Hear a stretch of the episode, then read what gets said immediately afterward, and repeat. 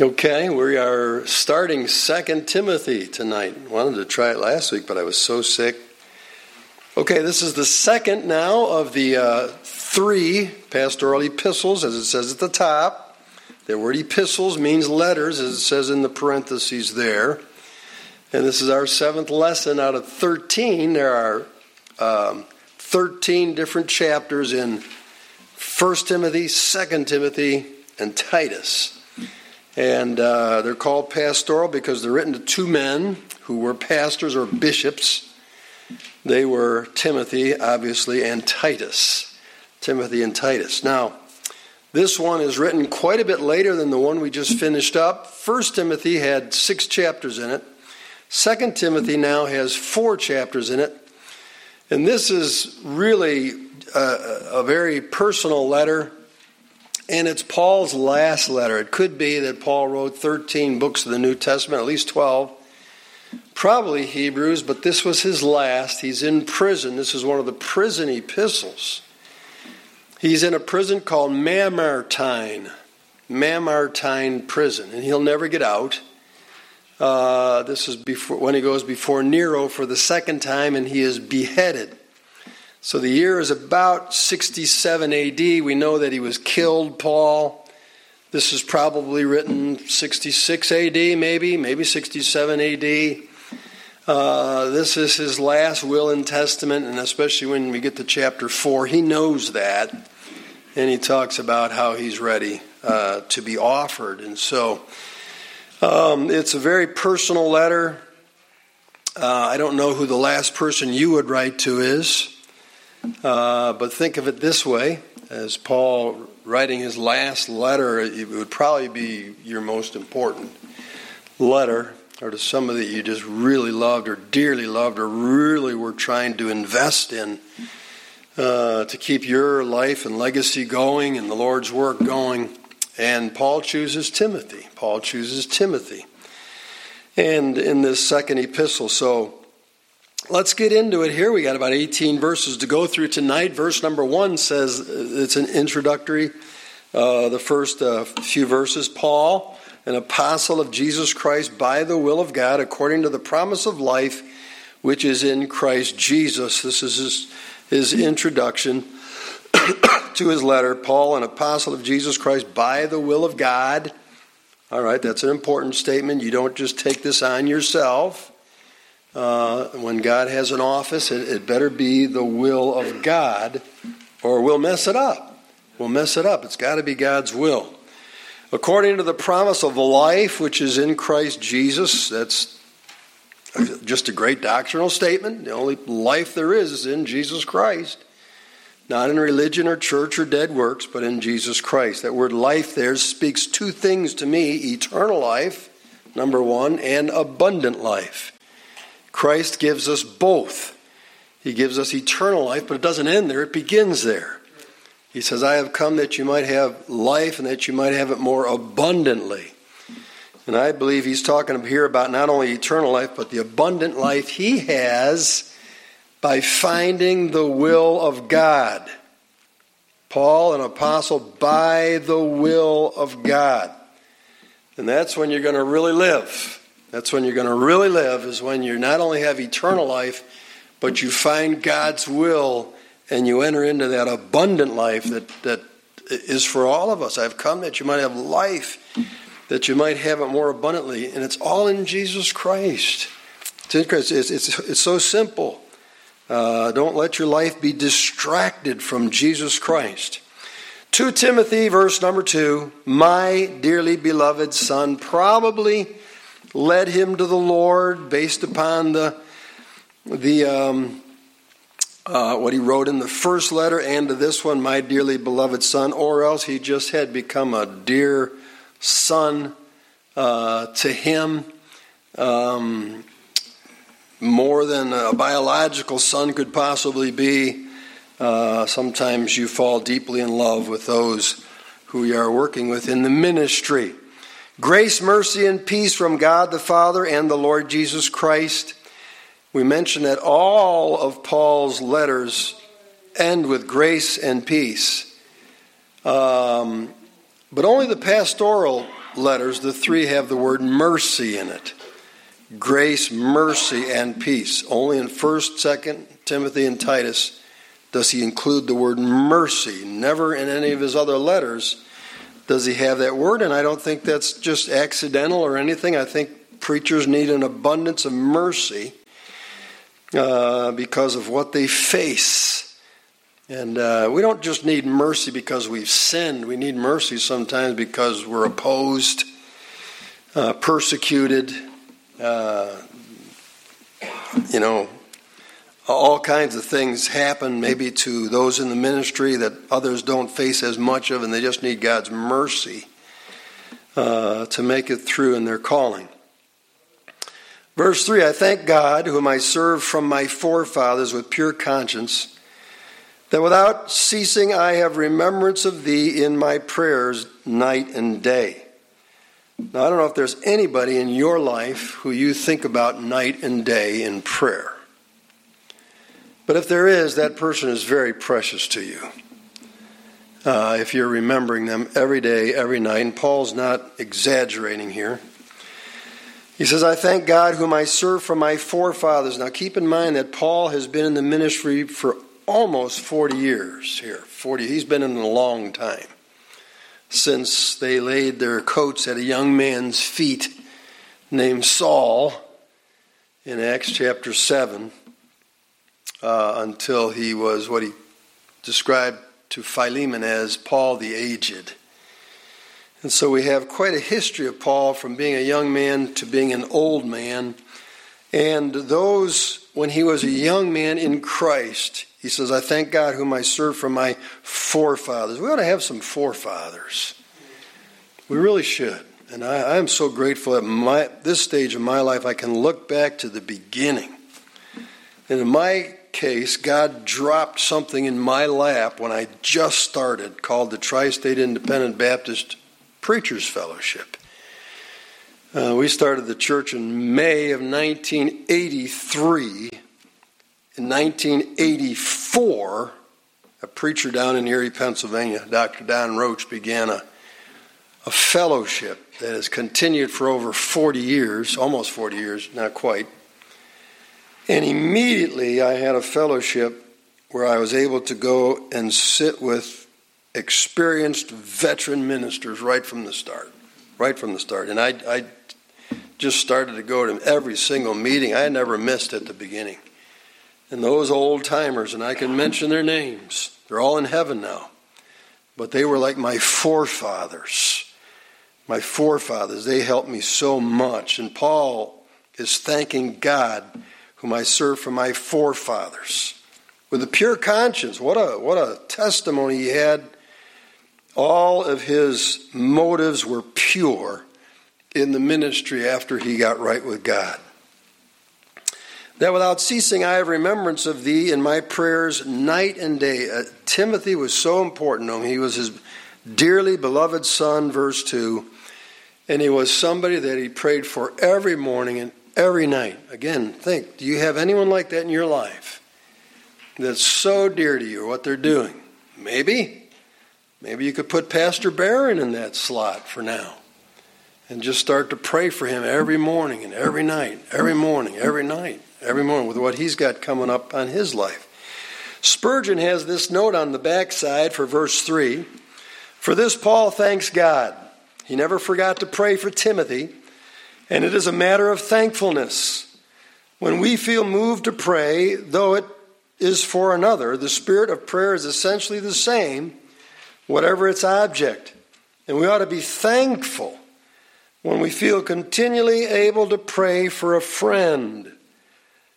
Oh, but it is a good thing sincerely to follow after God. May we be helped to do so. And so, He um, he was very very uh, dear to uh, Paul, um, and uh, we we I hope that young preachers, those of us maybe that are older, will have the same gratitude that hey somebody's coming up uh, to continue the work of the Lord, and there's so few. There's always been so few that we should thank the Lord for everyone there is and Pray for them day and night. Pray for them day and night. And, and pray that, that God's mercy would be upon them too, because boy, do they have a bullseye on them. Verse 4 says, Greatly desiring to see thee, being mindful of thy tears, that I may be filled with joy. Now, I, I believe this verse 4 is a compliment, and I don't believe it happened, but it was a great desire. So here is Paul in verse 4. He's in Mamertine prison in Rome, as bad as it can be.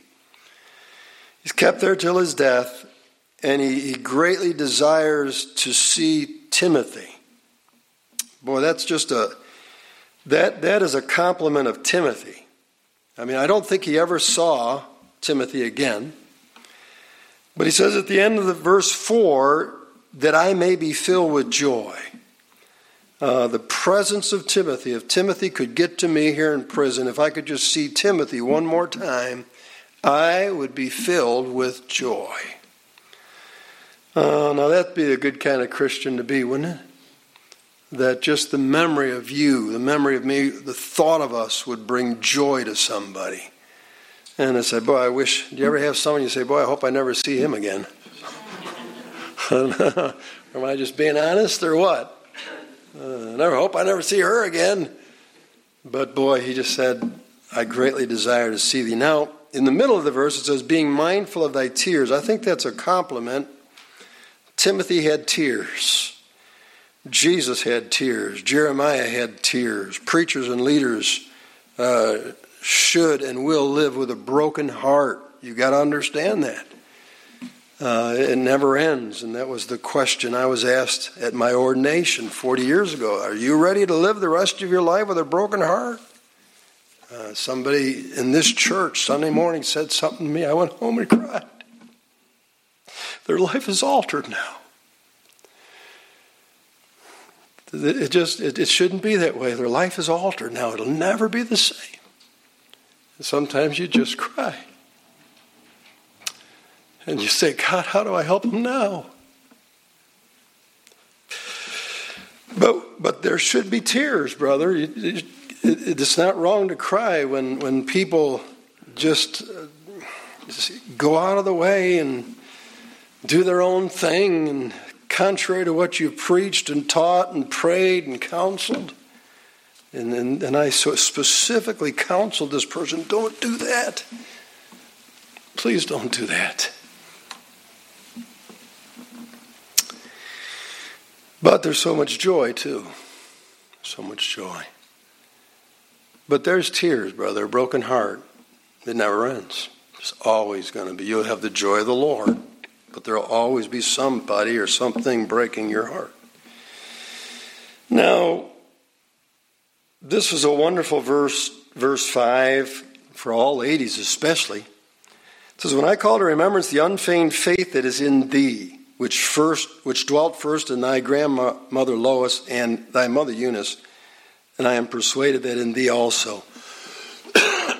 I say this sometimes. Somebody's got to start a Christian legacy.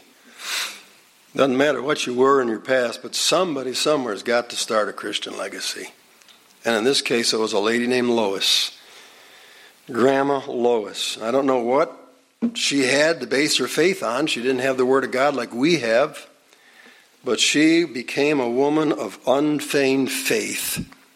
And then she passed it on to her daughter Eunice, who then, for some reason, married a Greek guy. You read that back in 1 Corinthians 16 1. He was a mixed, uh, Timothy was mixed, Greek and Jewish. Um, but they had unfeigned faith, and they instilled it in Timothy, or helped to. Whether Paul led him to Christ or not, we don't know, but it's the, certainly the influence of a grandma and a mother profoundly affected this boy. And women should take great uh, hope in a verse like this that you can profoundly affect even boys. The power of family influence. And uh, I'm sure Timothy, growing up with the most important woman in his life, his mother, and his grandmother just totally devoted to Christ, unfeigned. I mean, not, not nothing artificial. Uh, influenced him. Influenced him. And so somebody start a legacy in every family. Uh, somebody's got to. You know, in our family, it was my cousin Gary, uh, who's still a Baptist preacher down in Maryland. And Gary Cole was the first one we know of that ever got saved. And uh, I inquired once about my genealogy, and I was steered away from it. I said, You don't want to know about the Coles. Uh, you're going to study a bunch of criminals. And um, but Gary got saved, and he started something that affected my dad. He was his first cousins, first cousins. My cousin, my dad's first cousin Gary, still alive, affected my dad. Dad affected us, and, and, and, and half of our, oh, probably half of our family is all saved now. Somebody's got to start something. Somebody's got to start something. You might be the only one in your family uh, who's taken the stand, but God will be with you. Wherefore I put thee in remembrance, verse 6, that thou stir up the gift of God which is in thee by the putting on of my hands. I want you to notice on Spurgeon's notes under verse 6, he says, There are many kinds of gifts. All Christians have some gift. Some may have but one talent, but all have at least one. Every living saint has his charge to keep his talent over which he is a steward. A measure of gift is in all of us, needing to be stirred up. These should be used well. That which is expended in the master's service is laid up in heaven, where neither moth nor rust doth corrupt. So don't bury your gift in the dirt, but use it, and as it says here in verse 6, stir up now, I don't know if that was a concern Paul had for Timothy because things can just settle down. For any one of us with our gift, we can get to where we can exercise our spiritual gift um, without even trying if, after we've done it for so long. Uh, but it, it, needs to be stirred up and uh, kind of like uh, ranch dressing or something. Is it ranch? Italian? Yeah, you got to stir it up all the time, you know. Barely get it out, and it's separating already. Uh, what's your gift? Stir up the gift of God that is in you. Now, there's a little statement here I want to explain. It says, which is in thee by the putting out of my hands. Keep in mind that the Apostle Paul uh, was apostolic. He was apostolic, and, and, and there was a difference between the apostolic age and the church age, although they overlapped. That uh, there was the, uh, the ability of, the apostles to put a gift in somebody by the laying on of their hands. In Romans 1 and verse 11, Paul said, For I long to see you that I may, that I may impart unto you some spiritual gift, to the end ye may be established. But today I believe the Holy Spirit imparts to every believer at least one spiritual gift, whether anyone's ever laid their hands on you or not. Uh, but Paul was apostolic, and so I just I just wanted to explain that. I think because I don't want someone taking verse six out of context and going around laying hands on people trying to put some gift into them or, or something. Those guys were different back then, man. They Peter's shadow would just touch somebody and they'd be healed. It was an amazing time and a unique time and a needed time because they didn't have the Word of God yet, and they confirmed the Word with signs and wonders uh, following the preaching of the Word. But, anyways, uh, now he tells Timothy to stir up the gift of God. So this is this is kind of a personal letter to Paul, Paul to this man Timothy. He's writing the last letter he'll ever write of his life, and he just he wants Timothy's life to count. Um, he says, "Stir up the gift of God in thee," and then he says to him these words in verse seven: "For God hath not given us the spirit of fear, but of power and of love and of a sound mind." Now, the first time we are ever introduced to Timothy is in 1 Corinthians 16. And when you when you uh, get to Paul's writing to the church at, uh, the, at um, the churches in Galatia, he says this Now, if Timothy come, see that he may be with you without fear. For he worketh the work of the Lord as I do. Um, there are many. It's a it's a interesting state uh, study to take the word fear and to study how many very, very, very, very good men in the Bible had fears that they had to overcome. And so Paul wrote ahead and said, Now, when I send Timothy, make sure that he can be with you without fear. Being in the ministry can be fearful sometimes, uh, especially when you have to face things, you have to counsel some people. You know, some people did this or that, or you're privy to some information about people. You have to deal with things from the pulpit. You have to deal with things in the counseling room. Uh, you have to go out and try to win the lost to Jesus Christ. That can be frightening uh, for some people to just get out there and uh, share the gospel, knowing how some people are going to respond. There's a lot of fears. And so we, we should pray. and here he reminds them God hath not given us the spirit of fear. Fear paralyzes us. And fear keeps many, even ministers, even good men, from really accomplishing what God wants them to do in their life. You may have found that fear is a has been a hurdle in your life in, at some times, or a wall.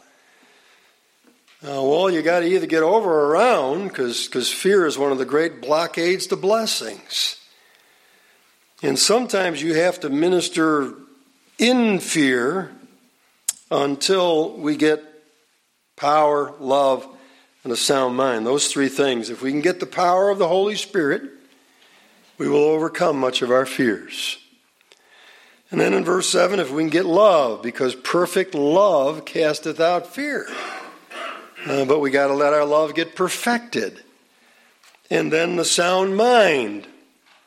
If you really have a sound mind and you know what you believe and why you believe it, it, it also casts out fear. So there's three ways there in verse 7 that we can overcome our fears is by the power of the Holy Spirit, by the love of God, and by having a sound mind.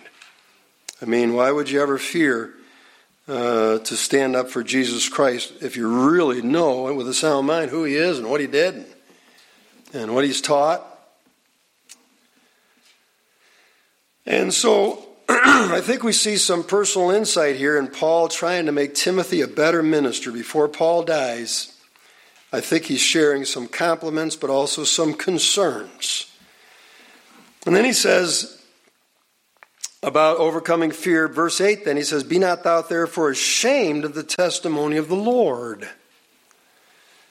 Uh, I don't know why that emotion affects us, but a lot of times as believers, we, we just, we're, we're ashamed and we almost hope nobody finds out I'm a Christian.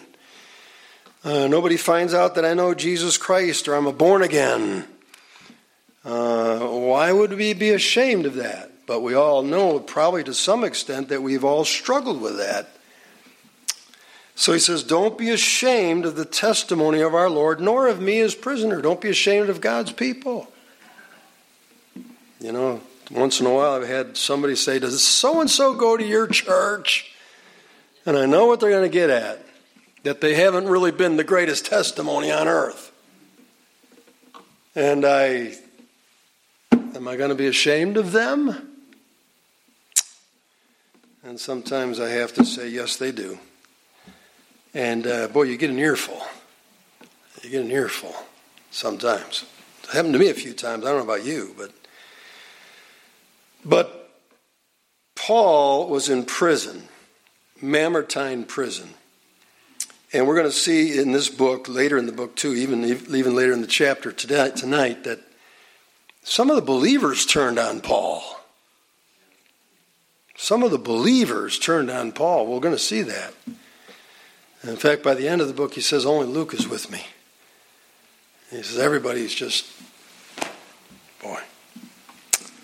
And, um, but he says, Don't be ashamed of the testimony of our Lord. Don't be ashamed of Jesus Christ. Don't be ashamed of me. Uh, because he was in prison for the right reasons.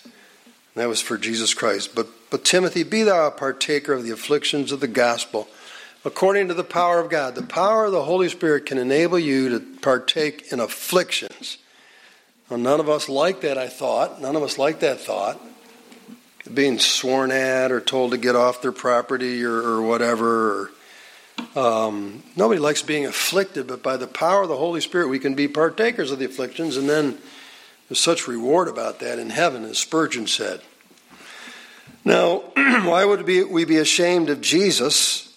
Verse 8, verse 9, who hath saved us and called us with an holy calling, according not according to our works, but according to his own purpose and grace. Look at all that he did for us, which was given us in Christ Jesus before the world began. I mean, somehow in the sovereignty of God, God knew by his foreknowledge who would be saved, and he would uh, uh, get his own purpose and grace going in our direction He'd save us not by our works, but by Christ. So why would we be ashamed of Jesus when all he does here in verse 9, uh, even thinking about us before the foundation of the world, uh, we should not be ashamed of him. Who has saved us, called us with a holy calling. And there's a little, uh, little outline I'll give you real quick. It's a holy calling, verse 9. It's a heavenly calling, Hebrews 3 and verse 1 and it's a high calling, Philippians 3 and verse 14. So we shouldn't trifle with it. Whatever God has called you to do, don't trifle with that. It's holy, it's heavenly, and it's high. And there, there, there shouldn't be anything higher in our lives than what God has called us to do. Let the world do their own thing, but if we got to walk alone, then let's uh, uh, follow the high calling of God. Verse 10 But is now made manifest by the appearing of our Savior Jesus Christ, who hath abolished death and hath brought life and immortality to light through the gospel. Again, I think Paul is building on this fact. Timothy, don't be ashamed of Jesus Christ. Look at all that he's done for you in verse 9. Look at all he's done for us in verse 10. Don't forget what Jesus Christ has done for us but is now made manifest by the appearing of our Savior Jesus Christ, who hath abolished death. Boy, there's some good news. When you get saved, he just abolishes death. Don't worry about it, no more death penalty for you. Amen. And hath brought life, that's eternal life, and uh, abundant life, and immortality, that's an endless life, to light through the gospel. That, that simple old, old story that a kid can understand we get a, we get death abolished, life, immortality. Whereunto I am appointed a preacher. Uh, this is the message I'm appointed to as a preacher and an apostle and a teacher of the Gentiles. Preach the gospel. Preach the gospel. Don't get away from Christ. Don't get into all this deeper life stuff and in the sense of higher learning and and uh, we can do that, but we got to we got to preach Christ. Got to see Christ in everything and lift him up. Notice he's appointed three things here in verse 11 a preacher, apostle, and a teacher. A preacher, a missionary, and a teacher. That's what the word apostle means, one sent. Whereunto I am appointed. This is an appointment. This is a divine appointment. Just like a president might appoint somebody to be their ambassador. So Paul said, I have been appointed by God to be a preacher, to be a missionary, and to be a teacher of the Gentiles. Sorry, Peter. They got that all wrong, don't they? The whole Catholic Church has got the whole thing wrong. Anything you ever read about Peter, he was the apostle to the Jews. Period.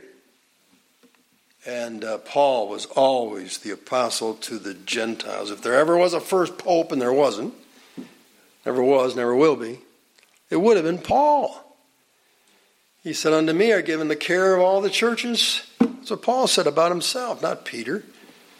Peter was the uh, apostle to the circumcision. What it says in Galatians. Paul was the apostle to the uncircumcision, the Gentiles. 98.8% of the world is Gentile. Now, because of these appointments and his, his positions, for which cause I also suffer these things. What things? He's in prison. He's in the Mamertine prison. It's it, it's over. He's just waiting to be executed. And why is he suffering for these things? Because he's a preacher, because he was a missionary, because he was a teacher. What a day we live in. We have so much freedom here in America. It's not our fault, but uh, it's something we enjoy. Uh, they're, they're not putting preachers in jail yet, or missionaries or teachers. That might, we might come to that, but I'm. But, but we, what a man Paul was. Just what, what things he suffered. What a good spirit he, he had right to the end, and how he's just investing in this guy. And he says, For these which cause I also suffer these things. Nevertheless, I am not ashamed I am not ashamed, for I know whom I have believed, and am persuaded that he is able to keep that which I have committed unto him against that day. And so he's just taken the last few verses and made much of Jesus Christ. He's just lifted up Christ. He's just said, uh, uh, Timothy, look at all that Christ has done for us. And I'm not ashamed. I know whom I have believed. That's assurance. And I'm persuaded that he is able to keep that which I have committed unto him against that day, the day I got saved, that's eternal security. I'm absolutely assured and persuaded Christ is going to keep what I committed to him the day I trusted in him as my Savior. Amen. And here's a charge Hold fast the form of sound words which thou hast heard of me in faith and love which is in Christ Jesus. So we see that word sound now several times. And 1 Timothy, and here means healthy, sound doctrine. We read about having a sound mind, here having sound words. One good way to have sound words is study the book of Proverbs. It really helps us with our social skills. There's so much. In fact, I went through Proverbs once. I put S period, S period, next verse after verse after verse after verse after verse that tells you either how to talk or how not to talk. Not believe how much is in there to help us with our social skills so that our words can be powerful and that we can, like Paul, preach and our speech would not be with enticing words of man's wisdom, but a demonstration of the Spirit of God and of power. And so he's, he's, he's about ready to die, and he says to Timothy, hold fast the form of sound words. The world is always changing. Don't change with them. Make sure it's sound doctrine, sound words. Um, verse 14 that good thing which was committed unto thee, keep by the Holy Ghost which dwelleth in us. So, verse 14, he's got a comment on the back. This is what we need. If the Holy Spirit is in us, we shall never trifle with the truth.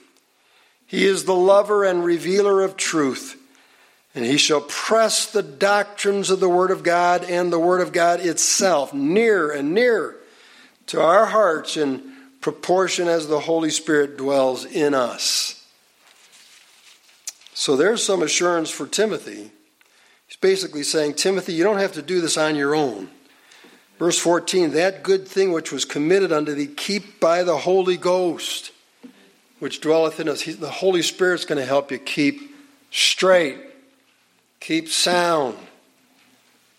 And uh, now, it's not going to all be roses either. Verse 15, this thou knowest, that all they which are in Asia be turned away from me. Boy, let that sink in. of whom are Phygelus and Hermogenes. There's no mention of these guys' names anywhere else in the Bible. But um, this is uh, something that is replete in history that oftentimes somebody who will give their life to the Lord completely will be forsaken right at the end. Um, classic example is the Lord Jesus Christ, where all the sheep scattered and left him to die alone. And um, John the Baptist, it seems like his followers were just off doing something else while he was in prison, wondering, "Are you the one, or should we look for another?" I, I don't, I don't just just crumbled. I heard a man, a missionary, one time who told me he grew up under Lee Roberson, and how Lee Roberson spent about the last year of his life in a nursing home with hardly anyone visiting him. After he had pastored a church of about 10,000 people and had planted over 135 churches in the Tennessee, Georgia area. But the Lord was with him. The Lord was with him. He didn't complain. He didn't complain. He lived to be 95. Uh, makes you think of the little story about the old guy in Ecclesiastes, the old wise man. Remember that? Who saved the city by his wisdom. And as soon as he saved the city, the whole city forgot about him. Just forgot about him. And so, um, not everybody's going to stick with us. Not everybody's going to stick with us. If this happened to Paul, uh, verse 15, all they which are in Asia be turned away from me. Man, there was a lot of churches over there. They just said, ah, he's in prison. He must have done something wrong. But praise the Lord, in closing, verses 16 through 18 tell us about one wonderful family, the household of Onesiphorus.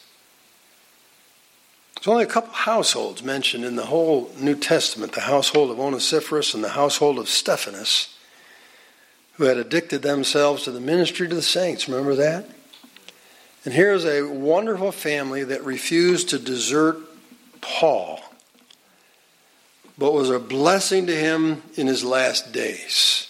Let's read it in closing, verses 16 through 18.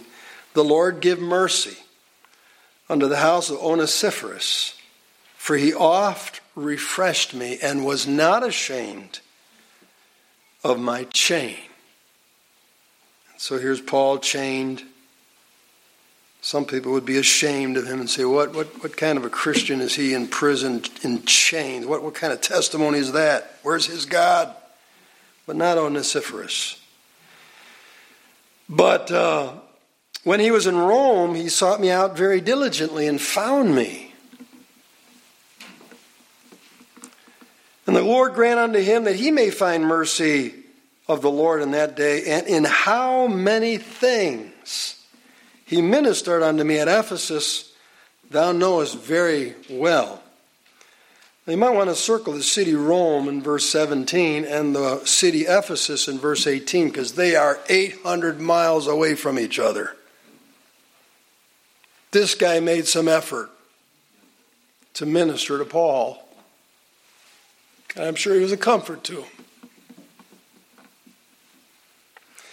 And he seemed to have had the support of his house, too, in verse number 16. Isn't that wonderful when a whole house just supports the man of God and often refreshes him? Because it can be can be tough. He wasn't ashamed of my chain. When he was in Rome, he sought me out very diligently he had been in prison there before. And this guy made effort. You know, Rome's a big city, always was. And he found him. He sought him out very diligently. Just think of that. This is the only thing we know about this guy, is these three verses. But they're a wonderful testimony to him and his family. The Lord grant him that he may find mercy of the Lord in that day, not for salvation, but mercy rewards, and in how many things he ministered unto me. Thou knowest very well. The Bible says, Blessed are the merciful, for they shall obtain mercy. And this guy just, everybody else was forsaken Paul, but he said, Man, this is this guy. Uh, I'm going to help him. Our family's going to help him. We're going to be his friend. And uh, he, uh, in his last, uh, get ahead of ourselves here, we'll close with this, but uh, in 2 Timothy here, the last chapter, chapter 4, this is chapter 1, he brings his name up. In chapter 4 and verse 19, almost at the cl- close of the book, salute Prisca and Aquila and the household of Onesiphorus. Yes, I want them saluted. I want them honored. Uh, these are honorable people uh, that care uh, about others. So I would encourage you all your life keep your eye on the preacher, keep your eye on the missionary, keep your eye on the evangelist. Are they down? Are they hurting? Are they being persecuted or something? Maybe try to refresh them in some way. All right, Father, we thank you for this first chapter. And uh, we thank you for the personal feelings Paul had for Timothy, that he would write the last book of his life with the hopes that this man would continue the work of the Lord and his legacy. And he did. And it was a good investment. Lord, I want to pray that there'd be at least one or two people in each of our hearts who we would pray for night and day, that we would see their potential, their potential for Thee, O God, and for the kingdom of God, and we'd pray for them. Lord, we pray now for safety going home on a night like this. Thank you for those that did show up. Help those that are away in Israel. Bless the vacation Bible school tomorrow. We pray more children would come in and you'd bless even the bus. And now, Lord, uh, as you've spoken to us somewhere along the line tonight, help us to remember what you've said to us and be doers of the word and not just hearers only. For we ask it in Jesus' name. Amen. Amen. And you are dismissed, and thank you for coming.